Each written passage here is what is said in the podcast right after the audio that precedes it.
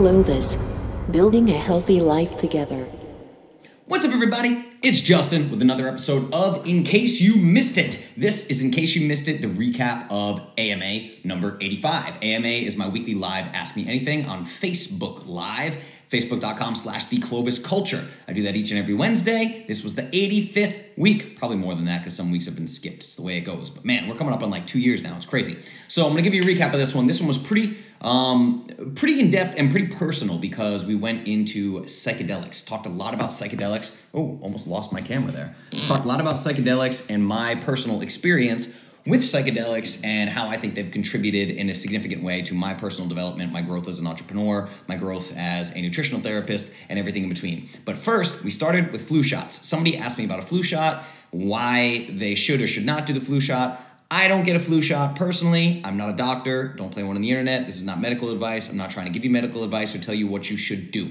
All I did was explain to people that I went deep down this rabbit hole many years ago after a debate with a nurse that I was going back and forth with um, about this influenza vaccine. And the thing is, I turn to the Cochrane collaboration here, which is a group of 300 and let me see, I actually have the notes here. It's 31,000 researchers from more than 130 countries, and all they do is go through, they basically do meta analyses of all the literature available on these different things. I cited them in the depression episode. They've shown that there is not a single study out there proving that depression is a chemical imbalance in the brain. That data does not exist, but people keep harping on these things.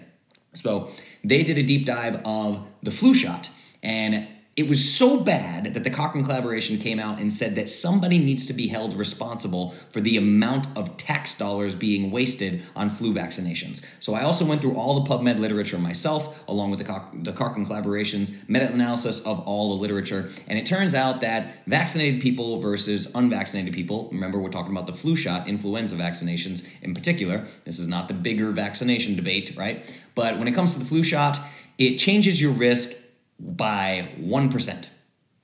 1%. That's it.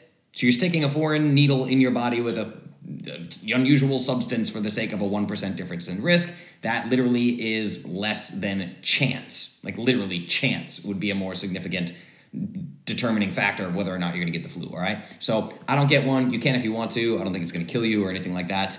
Um, the other thing to remember is even these medical professionals, of all medical professionals surveyed, less than 25% of them even get the flu shot. These are people that have access to the flu shot in their daily lives, at their career, each and every day. Less than 25% of them even get it. So it's really, really um, just kind of silly. So, and even even any and all of the literature that shows a favorable result, even a teeny tiny favorable result like that 1% is funded by companies that make the influenza vaccination. So, our tax dollars are basically being wasted here. So, this person asked, "How do you stay healthy during the winter months?" Now, what I first explained is the reason why the immune system is so important during winter months. We know cold exposure is good for you right? I take a cold shower every day and it boosts my immune system. You don't go outside in the cold and get sick. You get from germs, right? You get sick from viruses, you get sick from bacteria. So what's happening with the immune system here? Here is my hypothesis that I shared is during the coldest winter months, there is Halloween, Thanksgiving, Christmas, right? All the holidays. So people are seeing like there's Halloween candy at the office, there's Halloween candy in your house that your kids bring, and all this. And then there's cookies in the office for Christmas and Thanksgiving, and all these goodies and baked goods and everything. Now, what happens is people are still brainwashed to think that less calories is better, okay? That's not true. We know that the calories in, calories out myth has been debunked a thousand times over. But what happens is people are still brainwashed guilt, fear, shame, right? So what happens is they're at the office, they cave, they eat the sugar cookies shaped like snowmen. Then they go home, they feel guilty that they ate the cookies, so they don't eat dinner, or they don't eat red meat, or they don't eat their usual vegetables, or something like that. So what's happening is they're literally eating crappy foods most of the time during this holiday season, feeling guilty about it, eating less of the health foods this idea of calories is what's screwing people up because they're stripping calories away because they don't want to get fat, but they're stripping only good calories away. They're like, I'm not going to eat any red meat. I'm not going to eat any meat at all, any protein. I'm not going to eat any vegetables because I ate all those cookies and I feel bad. I'm going to skip dinner because I hope I don't get fat. Well, what happens is now you have a micronutrient deficiency. You're eating 100% junk food that has no micronutrients whatsoever, severely weakening your, your body's immune system or your ability to fight off any kind of cold or flu, right? So you're just crushing your immune system because during these cold winter months, people's diet becomes like beer and alcohol and cheap carbohydrates and cookies and candies and snacks. So they eat less of the good things, less of an immune system, less micronutrients. So a couple of things that I said in this episode to help you with your immune system. One, you can always take Host Defense. I love Host Defense products, the Host Defense um, mushroom extracts. Stamets 7 is a great one. My Community is another one. They have the sprays. These things are fantastic. Check out Host Defense. The other thing is getting these kind of concentrated whole foods. You can use something like Paleo Valley's Organ Complex to get the micronutrients that come from grass fed organs. You can also use Rosita, has an extra virgin cod liver oil. This cod liver oil is great in the winter months to get those fat soluble vitamins A, D, E, and K that are really, really going to boost your immune system. Another thing is vitamin D. Vitamin D is huge in the winter months. You're not getting that sunlight. Get two to 4,000 IU of vitamin D. I actually do between five to 10,000 a day in the winter months of vitamin D plus K2 by Thorne. And then I make my own bone broth. In the winter months, my bone broth consumption goes up probably tenfold versus summertime. I buy a lot of whole chickens, cook them in the Instapot. I eat all the bones, I eat all the skins, I eat at least a cup of bone broth every single day with some salt sprinkled in there. It's delicious. So, fat soluble vitamins, micronutrients from organ complex, host defense is great for your overall immune system, vitamin D, bone broth, all this stuff is fantastic during these cold winter months. Then we talked about psychedelics. In a previous episode, I talked just briefly on psychedelics, so I got a lot of questions about it. Psychedelics, this is not just me being some kind of hippie or spiritual dude, okay?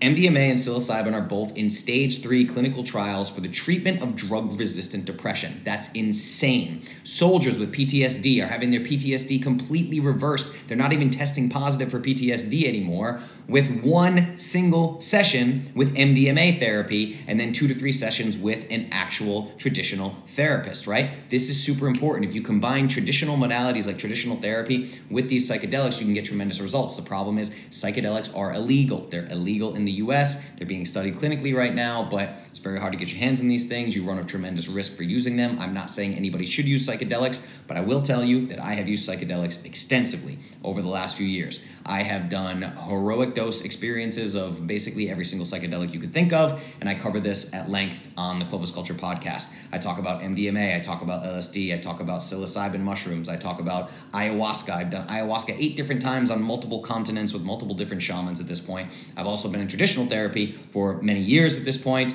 and the big thing that I talk about people here is there's a lot of people running around that are 40, 50, 60 years old that are like, oh yeah, I did that psychedelic stuff when I was younger.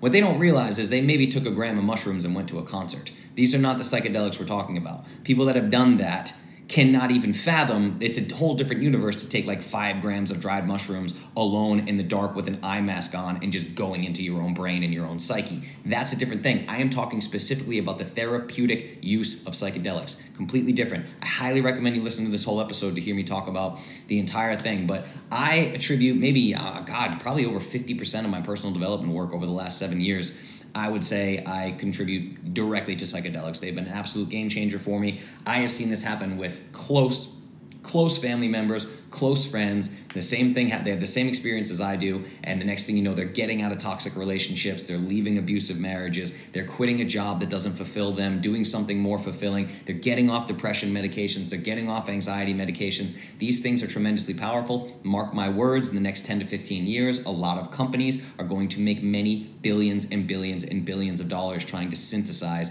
these things that are found naturally in nature, these plant medicines. A lot of therapists are using ketamine right now for incredibly high amounts of number of, of money, which kind of pisses me off, right? That's the thing is these companies are going to come in and make it ridiculously expensive when you could get them in its natural form. This is just how pharmaceuticals and mainstream medicine destroy everything that is good about nature. Um, but the other thing to remember is integration is everything. I talk about this in the Clovis Culture podcast. It is not the experience of tripping balls and seeing beings and having things talk to you and seeing pretty lights and everything. It doesn't just correct your brain like that. The most important aspect of psychedelics, in my opinion, is the integration work after the fact. Are you willing to journal daily? Are you willing to do the inner child meditations? Are you willing to do just normal mindful meditation every single day? Are you willing to do this work? This is what I call the deep work, right? I work at this stuff every single day. I see a traditional therapist every single week. I journal every day. I meditate every day. This stuff is non negotiable. I take the cold showers. I make my bed. It's all this part of this mindset stuff. These things sound simple, and I can skip making my bed. I can skip a cold shower. I can skip meditation, but you're not in touch with yourself. You need to get in touch with yourself. Integration after psychedelic experiences is everything, arguably far more powerful than that psychedelic experience itself. You must must be willing to do the integration. And I said this to people in the Clovis Culture podcast, and I mean it. If you don't think that you could sit alone in a room in silence for an hour, no phone, no cell phone, no nothing, just sit there, no laptop, sit there in silence and think for an hour, if the idea of that seems astronomically impossible to you, you are not ready for psychedelics. Okay? So you need to move into this place of mindfulness. Try 10 minutes a day of meditation. Try five minutes a day of meditation. Then go for 15 minutes. Try twice a day at 20 minutes. Try a cold shower every day. Try just sitting in silence. Try journaling, three pages, long form, just um, I mean, not long, uh, stream of consciousness. Try writing just three pages, stream of consciousness journaling. Quiet, put your phone away. Again, don't be distracted, right? Nobody even knows how to just sit alone with themselves in quiet anymore in 2019. It's really, really jarring that we can't do this, right? You guys are, uh, if you guys can't do these things I'm saying, you're missing a, the vast majority of yourself. Everything is just numbing. Input, input, input all the time. Justin on Instagram, the Clovis Culture, Fox News, your news station playing, all the Instagram, all your friends on Facebook, blah, blah, blah, blah, blah. Input, input, input.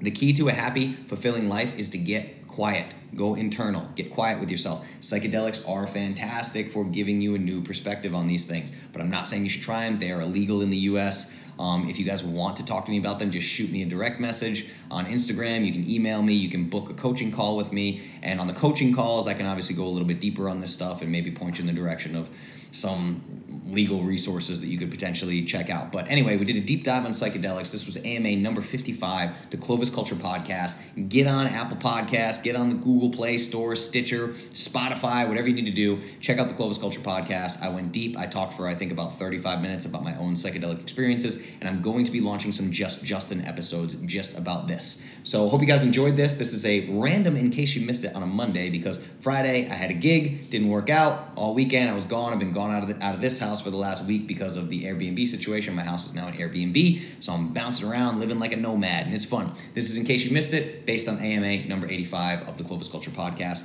Go check that out. Click the like button, click the happy button, click the love button. Give me all the love, all the things, and this will also come out as a podcast as well. And the In Case You Missed It newsletter will go out tonight. Thank you guys so much for hanging with me. All right, bye.